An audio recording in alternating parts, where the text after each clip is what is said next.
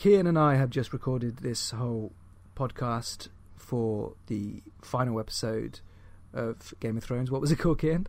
The Iron Throne. And it should be worth noting that we are not positive about the episode at all. And as a result, the tone of this whole podcast is slightly down. So, with that in mind, this is our reaction to the episode. Oh, take a deep breath. Calm yourself down.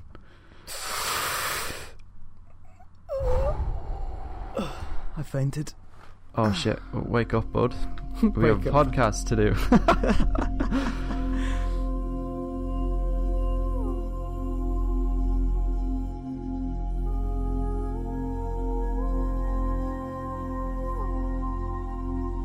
have you dried the tears of laughter from your eyes at this absolute farce of no?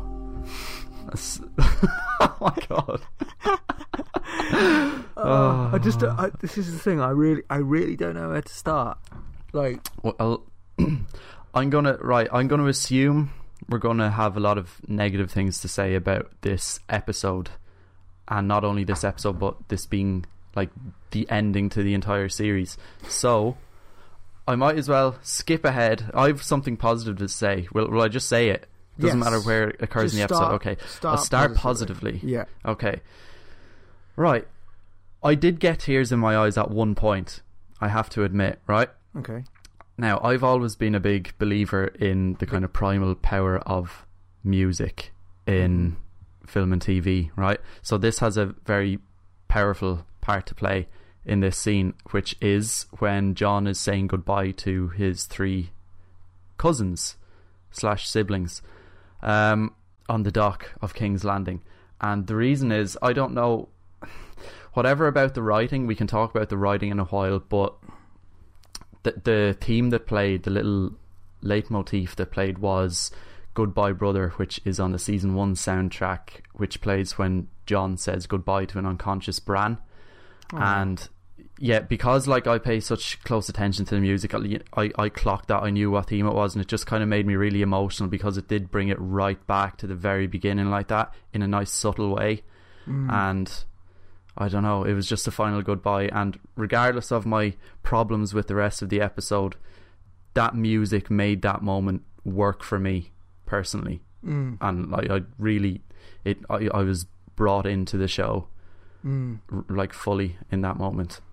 Oh, good, yeah. Yeah, I mean, uh, th- there's a lot, uh, a lot of the good moments in the show are because of the foundations and the groundings that they built in those earlier seasons, yeah, and that is probably another example of that because the composer has just reincorporated a theme from an earlier season, and that is kind of standard. So yeah, you know, it's not Yeah. surprising, but um, yeah, it's nice, a nice little moment, and also just shows how strong all of those foundations were. That it can make you feel emotional just just on the basis of how it used to be, almost exactly. the nostalgia.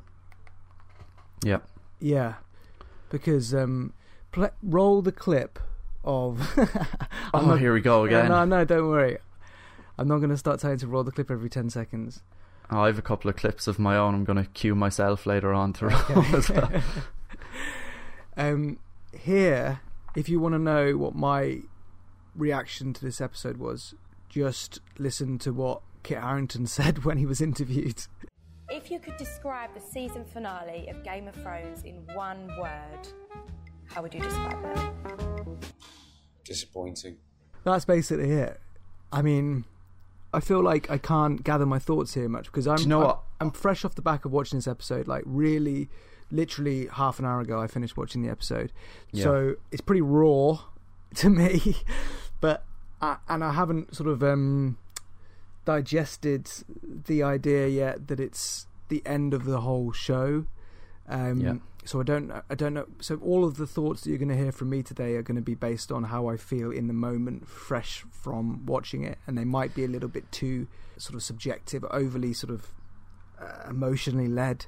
Haven't really had time to consider things in a ra- from a rational perspective yet. But Yeah. that's what you're going to get with this podcast from my perspective, anyway. Yeah, I'm, I'm pretty much the same. Uh, but so yeah, I'll be reactionary as well and quite subjective. But um, we will probably come back to Game of Thrones in the future anyway when we've composed like a lot more cohesive thoughts Mm. on it anyway.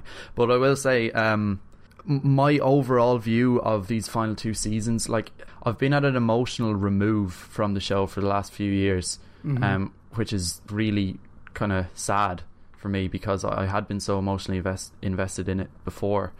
But um, the the most shocking thing for me personally isn't that I'm fuming with the final season. It isn't that I'm like livid with rage. It's that I don't care anymore, and I'm just so apathetic to everything. Mhm. Like I can be disappointed, but I can't feel any really strong emotions about it, and that that's the the most shocking thing to me, Mm. considering where I used to be years ago. Yeah, uh, yeah, exactly the same for me. I mean, I I'm I feel a bit shocked after watching that episode for the same reason that it's the end of the whole show, and I'm like you. I feel really ambivalent. I just I don't. I was laughing, as you know, during Yeah. scenes that were meant to be serious. Yeah, I was just I was honestly stunned by how casually they seemed to approach things that they'd laid the ground the foundations for in much deeper and more subtle ways and then to sort of throw them away in a way which to me felt really well la- okay let me get let me backtrack a little bit because last episode I said the the the episode with Dany burning King's Landing and stuff. For me, as an episode of television, it was one thing, and then as an episode within the context of Game of Thrones, it was another. yeah, As an episode of television, the last episode I gave five out of five. If you sort of forget what you knew about Game of Thrones, yeah, and then within the context of what you knew about Game of Thrones and what it added to the whole story and all of that sort of stuff, I sort of said it's probably more like two and a half out of five. And I think Mm. I think that's probably accurate. Now what what about this one? See, this is this is this is why I'm so shocked here because yeah, this, as an episode of television, was really bad, yeah, in my opinion. yeah. I Um, think the same. I hate to be overly critical, but I, I honestly don't think it was a good episode of television. Like from No, from the off, essentially, and it felt like they'd written scenes to be uh, shown in a certain order, and then decided against it halfway through or something.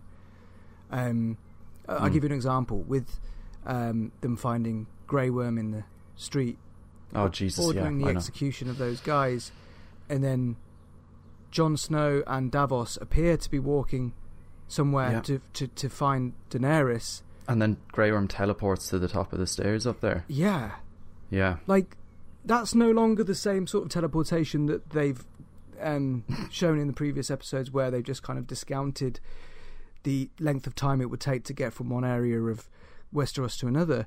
This is a, this is a whole new, another level where it's like this isn't even this isn't even fans being pedantic. This is no, and it's not minor continuity either. It's major, major continuity. yeah It just Be- makes no sense because they're heading towards Daenerys. That's where they're going, and then Yeah. he's there. Like yeah, That makes no sense at all on however you want to dress that up. And then and then the whole scene with Tyrion where Daenerys uh, where sorry, where Jon is talking to Tyrion and then he goes to Daenerys.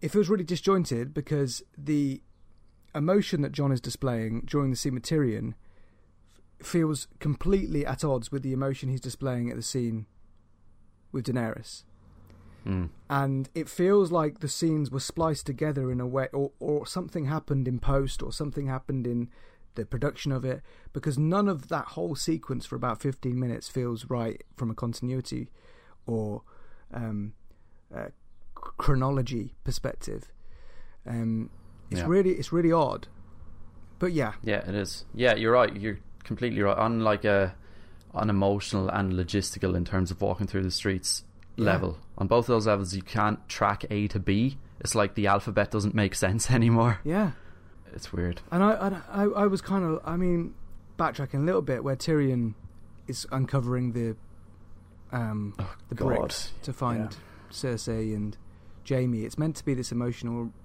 moment. I, I didn't find it emotional. It feels it, it felt t- completely pointless. Yep. I don't know what it achieved.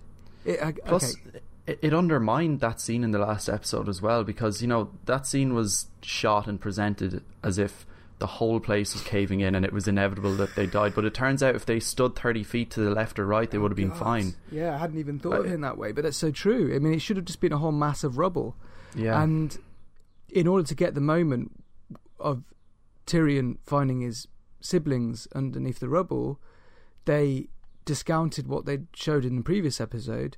But beyond that, it it doesn't even there was no need for it anyway. From all they were trying to do was give Tyrion a an emotional goodbye to his siblings, but you don't need that. You don't need that. You can you can have him thinking about them. You can have, you can have him doing something similar to what Brienne did. Like there's there's lots he of He could talk ways. to Brienne. He could talk to Brienne about Jaime. Yeah. Maybe. Like, why not? I mean, That would have been I- interesting.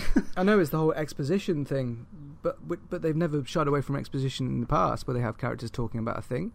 hmm I don't understand. Uh, I just don't understand anything about this whole episode. Really, I don't Mm. understand whether it was ash or whether it was snow. I don't. I th- oh my god! Remember this? Yeah, I think it must be snow, bud. It like, but but that makes no sense. And the reason I say it must be snow is when, you know, Drogon is buried under a mountain of the stuff. yeah, But even that makes like the way he shakes it off, and the whole scene kind of looks like it's supposed to be cold. But um, like the the color timing and everything on it, like it is a very cold color Mm. But is, um, yeah. but that still makes no sense because snow. Like, how long was Drogon lying there for? How long did it take Jon to walk to the Red Keep? Like, that is a massive amount of snow. yeah, he's just lying there for like a week. Days. Yeah, Yeah. I don't understand. I, I guess you could be covered by snow within like a few hours, in fairness, but it had to have been snowing pretty hard, which didn't then add up with the rest of everything else. Like it, it has it wasn't snowing all last episode, so we have to assume between the end of last episode and start of this one, it started snowing suddenly for some reason. What it just I don't know. Well, this is like the I thing, don't know I what to say about this because it's just so bizarre. It's very bizarre because I mean uh, we had a sort of a very brief conversation, which I won't go into, but my my point was that I was making was that it would be a visual mistake. Before I saw this episode, I was saying it'd be a visual mistake for them to have it both snowing and the ash. Um, and to me, that was quite obvious. That would be what most filmmakers would think about. They wouldn't have both at the same time. They would have one or the other. And the reason for it is, is because as a viewer, when you're watching it, you don't want to be wondering in the moment whether it's snow or ash. Exactly. because that's making you think, oh, is that snow or is it ash? And it, it becomes a moment of, Yeah, it's like the fourth wall is gone. yeah, at that exactly. point. You shouldn't be Yeah. you shouldn't be pondering whether it's snow or ash during a scene about something more important. And to me, that was quite obvious from a visual perspective. And yet here we are wondering, even now, whether it's snow or ash. And if it was s- snow, it doesn't seem to make any sense in terms of how it behaves. And if it was ash, there's loads of it, and it's really white. yeah. I, I mean, it, as you say, it has to be snow, but and there'll probably be people who listen to this thinking, well, obviously it's snow. But the the point we're making here isn't anything beyond that. Visually, they've confused the matter by having it by having the ash falling in the end of the last episode, and then having this episode have snow in it, mm-hmm. and have th- that snow not make any sense. But I mean, I don't think we're being pedantic. That's I really We're don't. No, I don't think we are either. But It's just it's one of many things that just completely took me and you out of the episode exactly, this time round. yeah, and There's there's a list. exactly uh, when all these tiny details or seemingly tiny details add up and add up and add up, you you end up feeling completely removed from the experience, and that's that's fine if we, we've gone before about how if you're a casual viewer and you're watching something, it doesn't really matter too much if you're removed from the experience because you're not watching it for that reason. You're watching it to be entertained, and that's fine. There are people who will be entertained by this episode, And fair play, you know. I, I, I would rather enjoy something than not enjoy something, obviously. Mm. But if you started the show and fell in love with it for one reason, and then by the end of it, it no longer delivers those same things, that's obviously going to be disappointing for some people. And Yep. and we are those people. Yeah. See, the funny thing is, uh, even the way both of us watched this episode, because I know how you watched it, you were giving me, uh, where you were kind of taking notes for yourself in the form of voice notes on WhatsApp. Yeah. Um, just like so you could have a few points and go back to them as they were occurring in the episode. But you know, you were kind of removing yourself from the the world of the show to do that. You know, you were kind of providing commentary while I was doing something similar while I was watching it, which was I was I face palmed a lot. I watched it by myself, and I spent a lot of the time with my like cringing and putting my hands up to my face, and like that's really weird for me because usually I eat up um every visual detail. Like I love Mm. looking at like shape and color and light and shadow and blocking and all this sort of stuff. But I just this episode completely took me out of it. Yeah, same. I, Took f- me I out of the didn't feel, I didn't feel like there was, I was peering through into this world at all. There was a comment made at some point where I'd predicted jokingly that the end of the, or you might have predicted this jokingly. I can't remember who it was. That at the end of the show, Samuel Tarly would be reading a song of ice and fire to his to little Sam as a bedtime story in modern times. You know that like just to take it to to the extreme, and you know that was the kind of the extension of the the absolute end of the spectrum for how far it could have gone, and it was Yeah. a joke, obviously. But when Sam plonked a Song of Ice and Fire down on the table later in the episode, and in combination with all these other elements where I was completely removed from the episode, it really felt like anything could happen. Like in that respect, it really Yeah. felt like someone could close a book and it and it be 2019 and it'd be David and Dan who then look to the camera kind of thing. Like it was just getting to a point as this as the episode went on that just made it feel less and less like I was immersed in this world. No. I was genuinely expecting Bran to just stand up out of the wheelchair at one point and start laughing evilly. Because why not? And then what? Just sit down again. Yeah. He's, he's, and everyone just carries on. Yeah. Just ignores him. Well, I mean, Davos Why did not? it. Da- Davos had that moment where he said, "Well, I don't know if I if I if I can uh, vote." Or what did he say? I'm not sure I get a vote, but I. I mean, that was literally him stepping out of character and saying, Why am I here? Why is Davos in this room? Who is Davos? How has he got to this point? Like, no one knows, including the writers, including Davos himself. Like, you don't have. I mean, I I guess that at least the writers are self aware enough to know that Davos has no purpose in it. Like, at least hmm. they at least they know that. But anyway, that's later in the episode, so we've we've definitely jumped around. But Let's, yeah, we'll we backtrack and get specific then yeah, why not? about things? Okay. We, we- yeah, God, where do you even start? I mean, we've we've we've already mentioned how Grey Worm teleported, so we may as well sort of go from around Yeah. there, sort of twenty But- minutes in. That's Where- after Tyrion spends 10 minutes walking around the place, yeah. Exactly. I mean, what's the ten minutes of walking around do uh, anyway, apart from give See, exactly. But, it, in uh, screen time? that would be fine if it's conveying something new, but it's an emotion we- we're already familiar with and we know going into the episode, so there's no need for that amount of screen time to be spent on Tyrion walking around looking at the horror that we've already seen occur when it was more horrible. Mm. Because we already got that reaction from him last episode. We don't Mm. need to spend 10 minutes walking through the streets with him.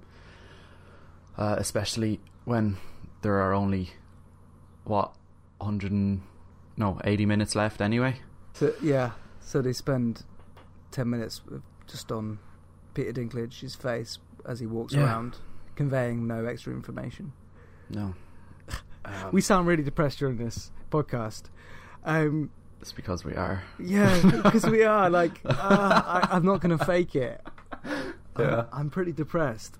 Then, oh yeah, th- we we see the respawned Dothraki and Unsullied. Oh yeah, As- they, they just keep respawning. Yeah, Da- da- strange, isn't it? um, Daenerys picked up their um, respawn card, like in Fortnite, and took it to one of those. Oh yeah, she must. Oh yeah, she has the latest patch then, does she? she updated it.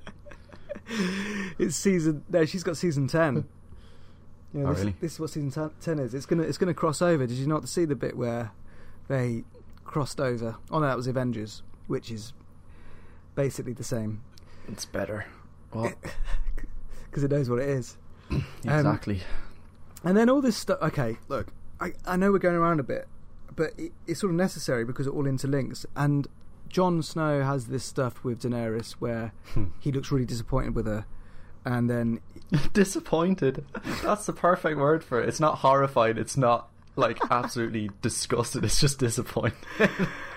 yeah, and with Arya as well, and um, but yeah, sh- he has this moment with Daenerys, and then he has this moment with Arya, and Arya seems to be having to convince Jon that Daenerys has gone mad for some reason, even though it's quite clear, and then Jon seems to have to be convinced by Tyrion that Daenerys has gone mad, even though it seems to be clear, and then Jon seems to not be convinced by either of them, and seems to be settled in his own resolute view that Daenerys is his queen, and and we're meant to believe that that's that, and then he kills Daenerys straight afterwards. So,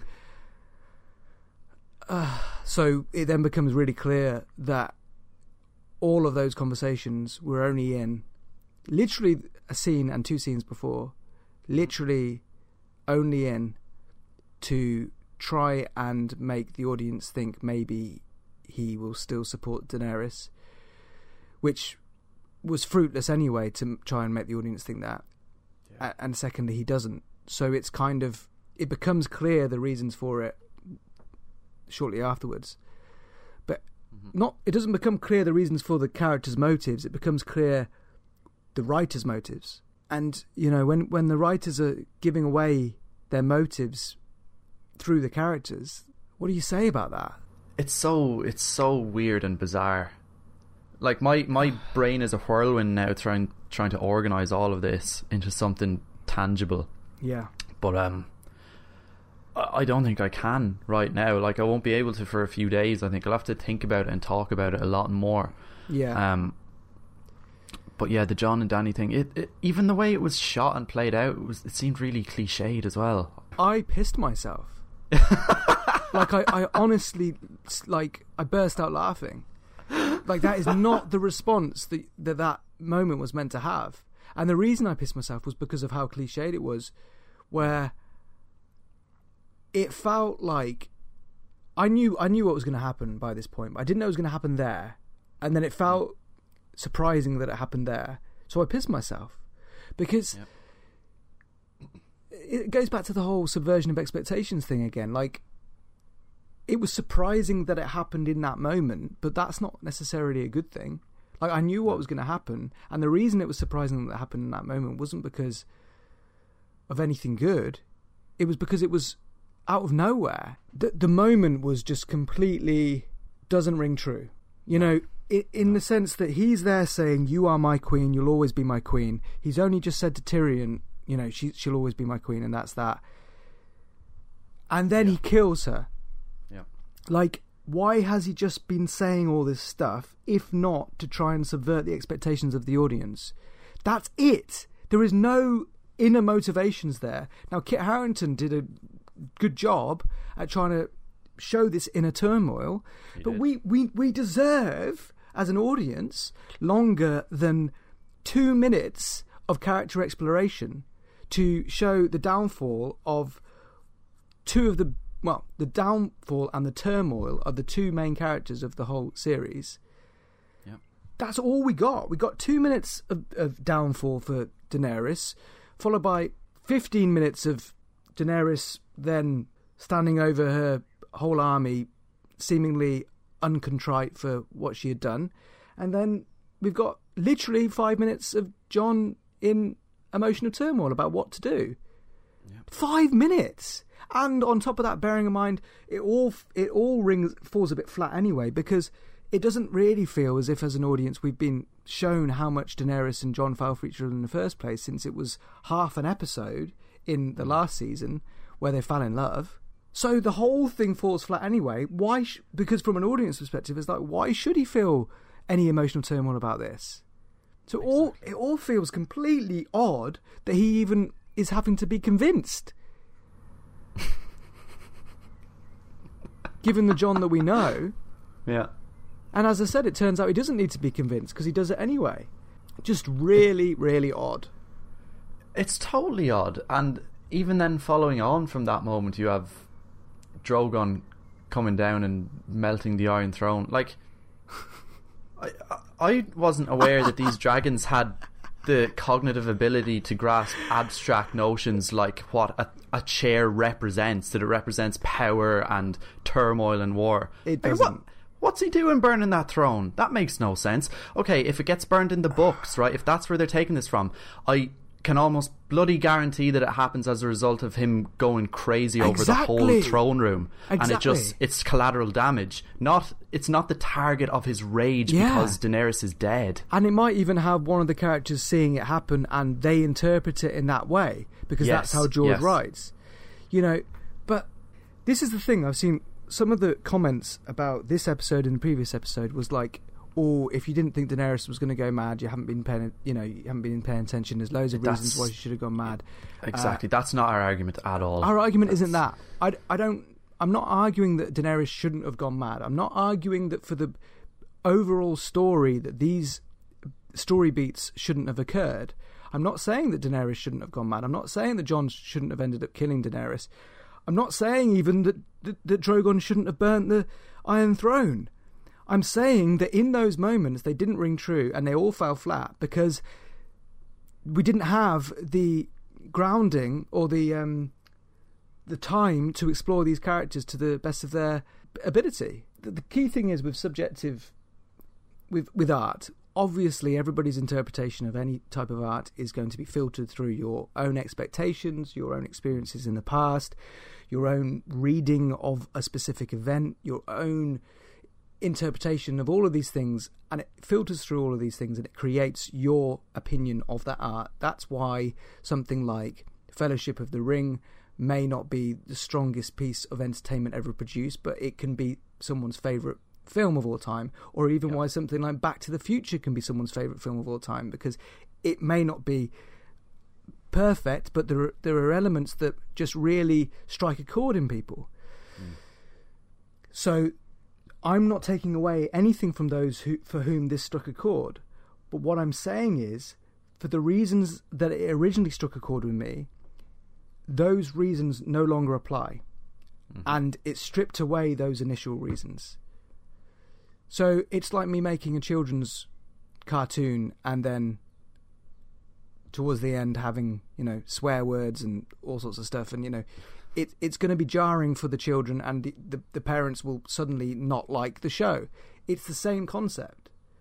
This this used to represent something. This used to be a type of show and story that was delivered in a way which appealed to me as an individual and to other people as an individual for whatever reason.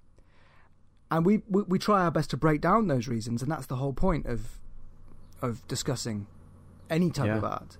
Yeah. And those it, things are no longer presented. Sorry. Exactly. So, no, I was just going to say what you said there, and that's why we're kind of struggling to grasp this right now. Yeah. Because it seems it doesn't really mean anything. There's no meaning to this at all. There doesn't seem to be any thematic resonance. Um, That's so true. I, I'm more and more convinced by the day that when David Benioff said in that interview the themes are for eighth grade book reports that he was actually serious, Mm. Which is scary for um, a writer as renowned in Hollywood as he is. But there you have it. Yeah, I mean that that it's just simply not true for a start. I mean, No. it's th- that's not a subjective comment. That's just a that's just demonstrably false. Yeah. If you were to look at any of the truly great writers, they may not George have, included. yeah, George included. Now, now he may he may then point to the fact that well, no, George says it doesn't mean this or this or this politically, and it's like, well, no, that's not the same thing. It's yeah, still that that's allegory. That's not theme. yeah, it's still thematic, Yeah. and it's it, there were times during the episode where it seemed to have a, a little bit of a grasp on the themes, such as when Jon and Daenerys are having this final com- conversation, and and Daenerys says something about "I'm doing what's right" or "what's good," Yeah. Yeah. and Jon says, "Well, how do you know what's good?" And it, that's actually a really good line because it's Yeah, in that's a- keeping it's with the interesting- overall theme of Game of Thrones and the books, and it's also um, applicable to modern times without being a direct a direct nod to modern times. Yeah. Exactly. So that's that's that shows a grasp of themes, but it was relegated to a line or two. They they needed more time to explore the uh, culmination of the theme. Like in terms of big things that happen in this episode, there are only really two, aren't there? It's just Daenerys dying and Bran, the Bran, the whole Bran fiasco. Let's go. I- Let, let's dig our teeth into this. I pissed myself again. Like, not only did I piss myself during because of what was happening in this next scene where they're all sat around, but I pissed myself. I pissed myself about everything. Like, it was the fact Yeah. that it seemed to skip ahead in time. Yes, it did. Yeah, But it no, did I- the first. There was the first fade to black. Now I think it's the first fade to black in the show. Really? Um, yeah, I, I like. I'm pretty sure there's never been. A, there's been plenty of cuts to black, but that's different. Fade to black, like as you know, it implies passage of time and stuff, and that I don't think that's ever been the show before. So right. well done, guys.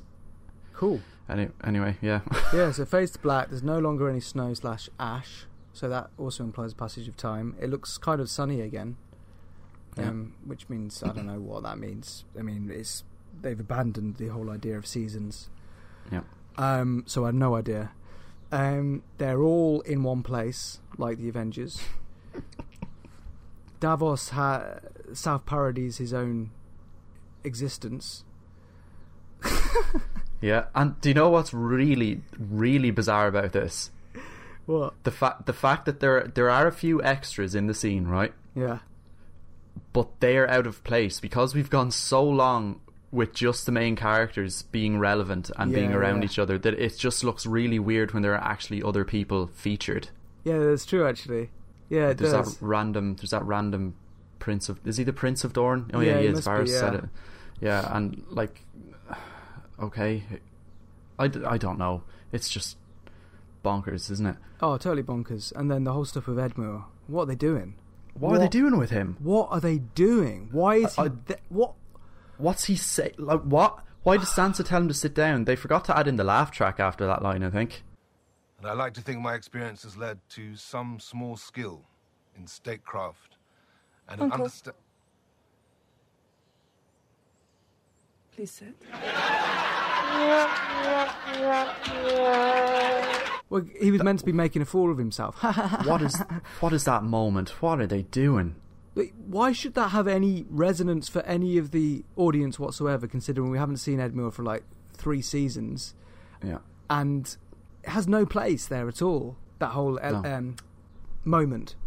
Mhm. I would have. It would have been better off just not having Edmure there. I think. Um, Yeah. it would have been like this goes back to the whole stuff we used to say earlier on in this season about how the earlier Game of Thrones used to do this thing, which The Wire also does, where it only has characters whom are relevant to the situation and Yeah. the scenario. So The Wire had this thing where if uh, a cop was investigating something, it wouldn't just necessarily use one of the cops we'd already been um, introduced to.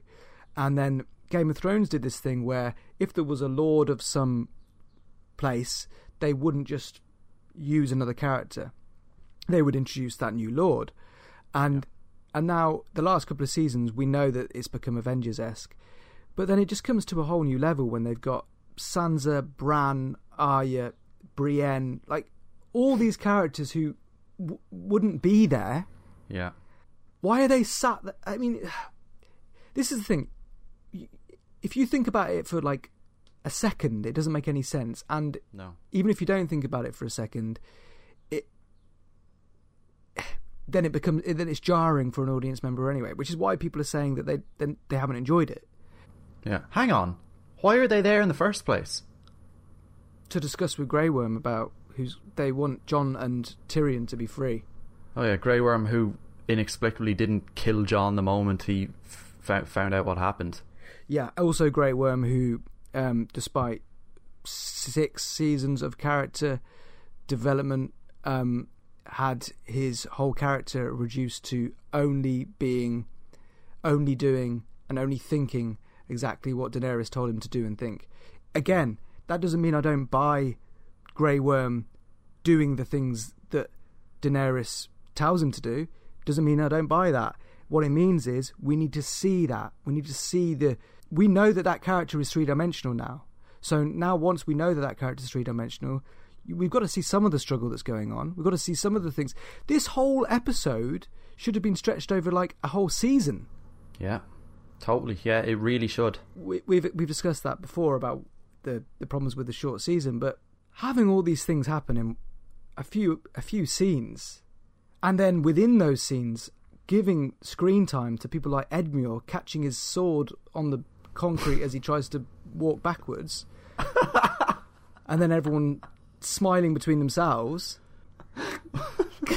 it's it's a parody. I don't know what to say. I can just like I've literally just leaned back in my chair and started laughing because I don't know what to say. And then, but even why do they start listening to Tyrion anyway?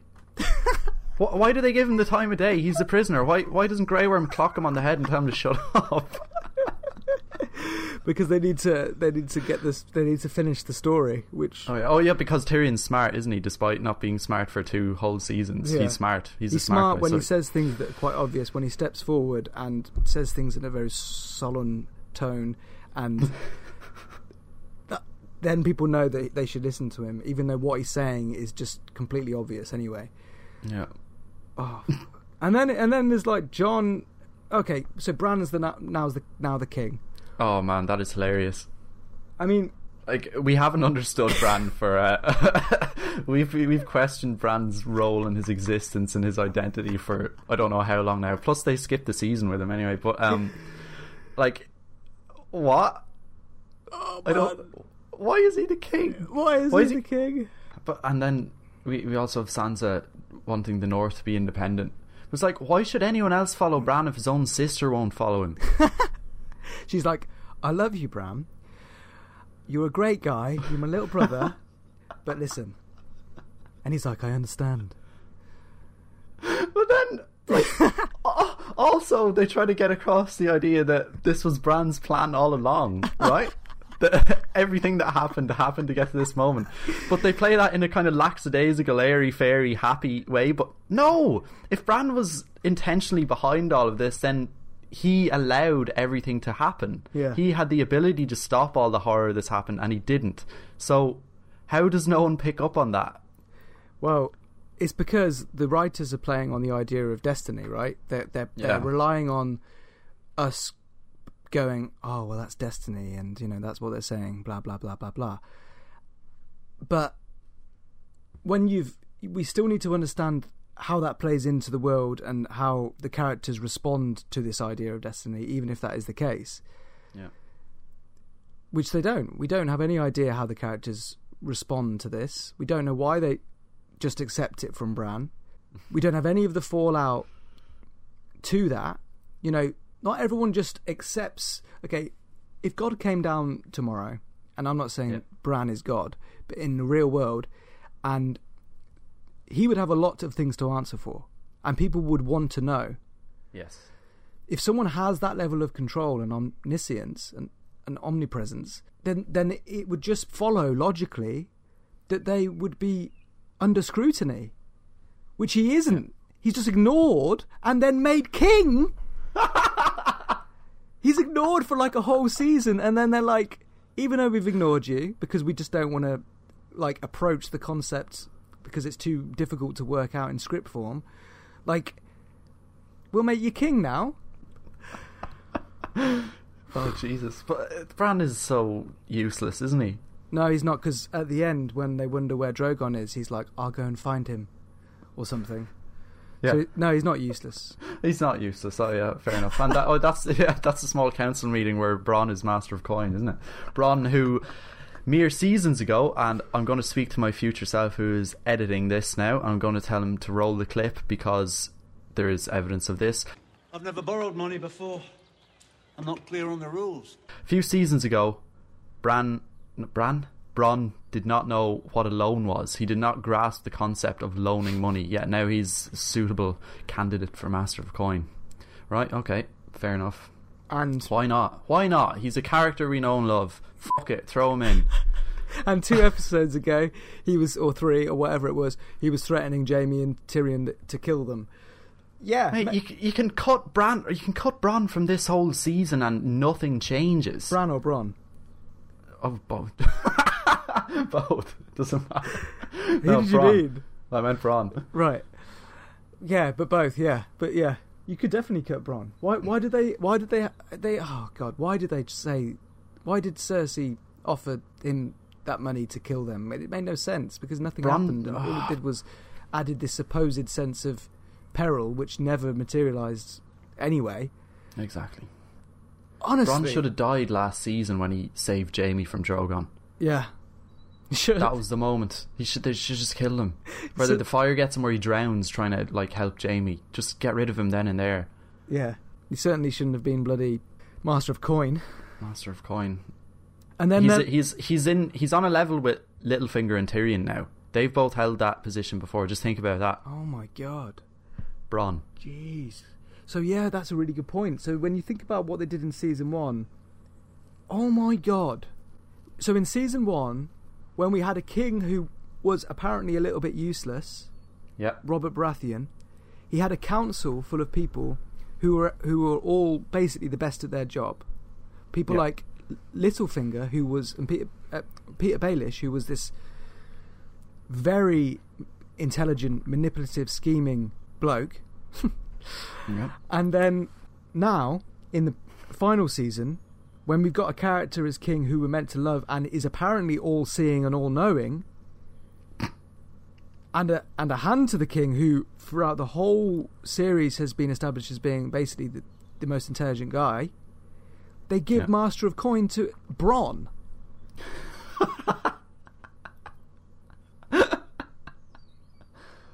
that makes Oh, a, that God. makes a complete mockery of like the world that they establish, the law. Just give it to a character we've never seen before. It doesn't Yeah. matter that we haven't seen the character before, and you're in. What is this obsession with having to give every single character like a suitable ending? Which is, I understand that part of it, but then the the concern about introducing new characters. It doesn't matter if it's just one guy who's there in that scene, No. and it's because they wanted Bronn to randomly start talking about having money for brothels, thereby then showing how useless he is for the job. Exactly. God, it, even that same point even applies to Sam. To be honest, why is he Grand Maester? He didn't. He was only in the Citadel for a little while. He didn't graduate. He doesn't know anything about metalwork, healing, anything like that. He just reads books. Why is he Grand Maester? He's supposed to be the one protecting the king and the most highly regarded of bloody all of them in the whole country. What's he doing there? Oh no, no, no! Like we we we like Sam, but come on. Yeah, he re- no he read a, he read a book which had a diagram of how to remove grayscale, and he, he followed that perfectly. And even though everyone had said, "Oh, it's too dangerous," he literally just followed the diagram and then did it and cured Jorah. so you know he's brave enough to do that. Excuse me. Excuse me. I'm allergic to the final season of Game of Thrones. oh man. Do you know what? Do you know what I Yeah. will say though? Yeah.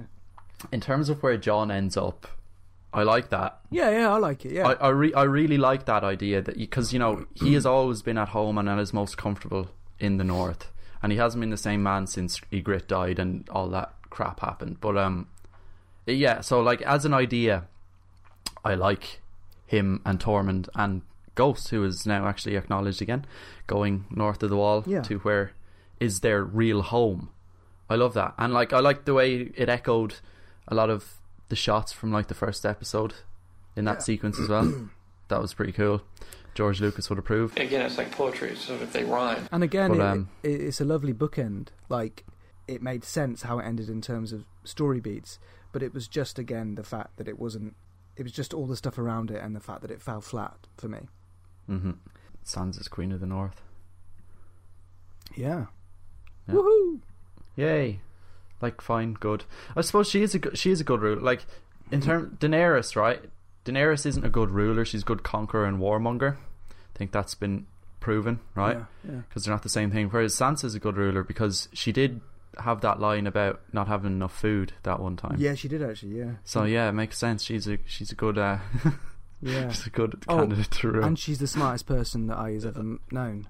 oh god, yeah. How could I forget? Yeah. Yeah. Yeah. And then she'd know how to use a knife the next episode. Yeah. I just want to I just want to backtrack a little bit. Actually, it really annoyed me when Tyrion was moving the chairs. How light those chairs looked. Oh god, they're big blocks of wood. Yeah, in the first the first season, like he was dragging a chair that was really heavy Yeah. to to move it into position, and then here Yeah. he is. They look like plastic chairs. so how that how has everything gone plastic from chairs. how has everything gone from looking like really like everything looked like it had less of a budget in the f- first few seasons and yet it came across like everything was more authentic and real and here we are in the final season where everything is obviously costs a lot and it somehow ends up looking cheap because it, he's moving chairs like lift, he's lifting them up to push them in. But i'm being really really really pedantic now. But yeah. it's because, it, as as I said, it's because it becomes as a part of this whole thing that that it then becomes more noticeable, and you've got Bran standing sitting there and, and saying that he's going to go and see where Drogon is for no reason, and then you've got Jon going to the war, which, as you said, it's a nice story beat for him, and Sansa being queen, which yeah, fair.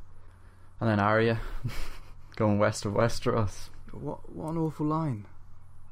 that she says that line in a previous season as well. I Yeah. think she is it season six. She says it to um, what's she called, Lady Crane. Yeah, that is it. When she's on the run, when she's just been gutted by uh, the faceless men by the waif, and Lady Crane heals her. Arya's like, Essos is east and Westeros is west. But what's west of Westeros? Yeah, I mean, again, it was kind of like fine, but it was like it was the way she said it, and it was as like it was profound somehow. yeah, like oh yeah, I've never thought of that. Wow. Yeah, so no one knows what's west of Westeros. No one knows. Okay, like, and then there's like a little smile that she's been doing all the way through the season, like where it has a close up and she has a little smile slash pout. Yeah. So it's just Arya the Explorer now. It's like they're gonna have a spin off series of her. That's how it Oh. felt. Oh, stop, stop. Did it not feel that way though? Like. Oh, And it felt like there's going to be a, a spin-off series of Bronn being Master of Coin, where it's a, like literally it's a sitcom, and Yeah. it, you know, it, there won't be a spin-off with Sansa and Jon, and you know they feel like the main characters really. Why does everyone always wear like black leather and stuff now? Yeah, Jesus. Didn't someone say that the other day? Did I say that the I other think day? you said it the other day. Yeah, Yeah, it's it's strange, isn't it? It it is since um, season four when the production designer changed. Because uh, I remember thinking during Joffrey's wedding, there's that big ridiculous lion head, which doesn't seem to to fit in with the world at all. Like it looks way too modern, and uh, like I I love that episode, but at the time I was like, Jesus, what like what is that lion head? Where Right. did they get that? It looks so weird and out of place. And yeah, since it's since then that the costumes have gradually become more leathery and tight and black and just out of place. it looks like steampunk now. It does, yeah. That's a good point. That's the end of Game of Thrones. Yeah, I just shook my head when you said that. I closed my eyes and shook my head. That's the end of it. Yeah, that's it. I'm really disappointed. Yikes! Like, so am I because even last week, like we, despite the fact we, we agreed that last episode didn't have the appropriate setup to deliver upon those events as like a proper earned um, tentpole moment of the story, right? Mm. We we still thought it was a really, really, really good episode, Mm. Right? This is just a bad episode, as you said right at the very start of this. No matter what way you look at it, it's it's a bad episode of television. I think Whether so. whether Yeah. you're looking at it as a Game of Thrones episode or something you switch on, where you flick to you flick to with the remote, like it's a bad episode of television. Yeah. You see, the thing is, is towards the beginning of that episode, where Daenerys is standing over her troop of soldiers, and it has this sort of amazing cinematic of Yeah. of that. Yeah. I had that sort of thought process. I thought, oh, this is this is good. If I just turn this on now, I'd be like, wow, this is amazing. Mhm. Right, this is amazing. But then equally, that moment is is weakened by the fact that Daenerys dies, like a scene after that, because because the moment which what that's trying to say as a moment is look at this amount of power that she has amassed. How frightening is that? And then the moment afterwards, she's dead, and that power's Uh, gone. It's gone. Yeah. So even in that specific episode, if I'd just switched onto it, I would have been like, well, why the you know why the grand showing of her being in power the scene before if she's dead already? Yeah. Like even It's if you've only seen that episode, that's how you would feel emotionally afterwards. Ex- exactly. It's like the idea just doesn't have time to breed. Yeah, It's just cut off right as it's introduced. Yeah, I mean this. I mean this stuff with if if all of these beats happen, and and you know, let's even say, let's even let's even think from the perspective of of of it being aesthetic. That shot of Daenerys standing there over those people represents her being in power and in control of all these people, and, and the and the devastation that she's just committed on King's Landing, and what that could mean going forward. That's what that shot represents. Yeah. So you have to have some kind of tension around what that represents. Now that that tension should should be two or three episodes at the very least, if not a whole season. So it's just uh, it just beggars belief, honestly. What the, Yeah. what they've been doing in terms of the planning for this season, or the last two Yeah. seasons, probably more accurately. Because even if they had even if they had the beats and even if they wanted to cut the whole show shorter there was another way of doing this. I'm sure of it. Has to be. You don't you d- you don't have to hit all the beats that that george told you about. If the, if okay let's say they went okay we're going to have eight seasons. That's what we're going to do Yeah. George tells them all the beats. They go, okay, we're only having eight seasons. We can't hit all of these beats.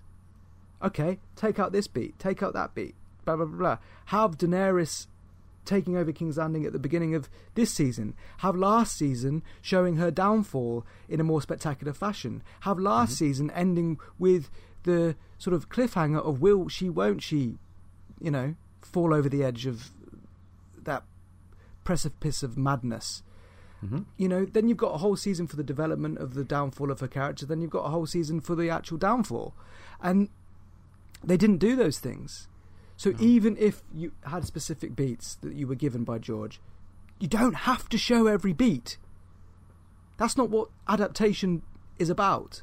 And in fact, that's why the first couple of Harry Potter films were worse than the third one, anyway, because They were too they f- faithful. exactly, they followed the book to the the books to the letter. Yeah.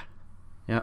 and you can be you can you can be too faithful. It's actually why the Golden Compass film doesn't work in my my opinion because they follow the the book to the letter, but thematically and tonally it's completely off. So it feels like an overly long yet rushed interpretation of the book. Yeah. It's the same sort of thing, which is what they've done here. It's a, it's a dragged out and yet rushed adaptation of the books which is the, the sort of the worst possible thing you can do. Have it feel simultaneously dragged out and rushed. My God. Well, at least we'll have a reboot in ten years. But I don't know how the podcast ends. It ends with a whimper, just like the show.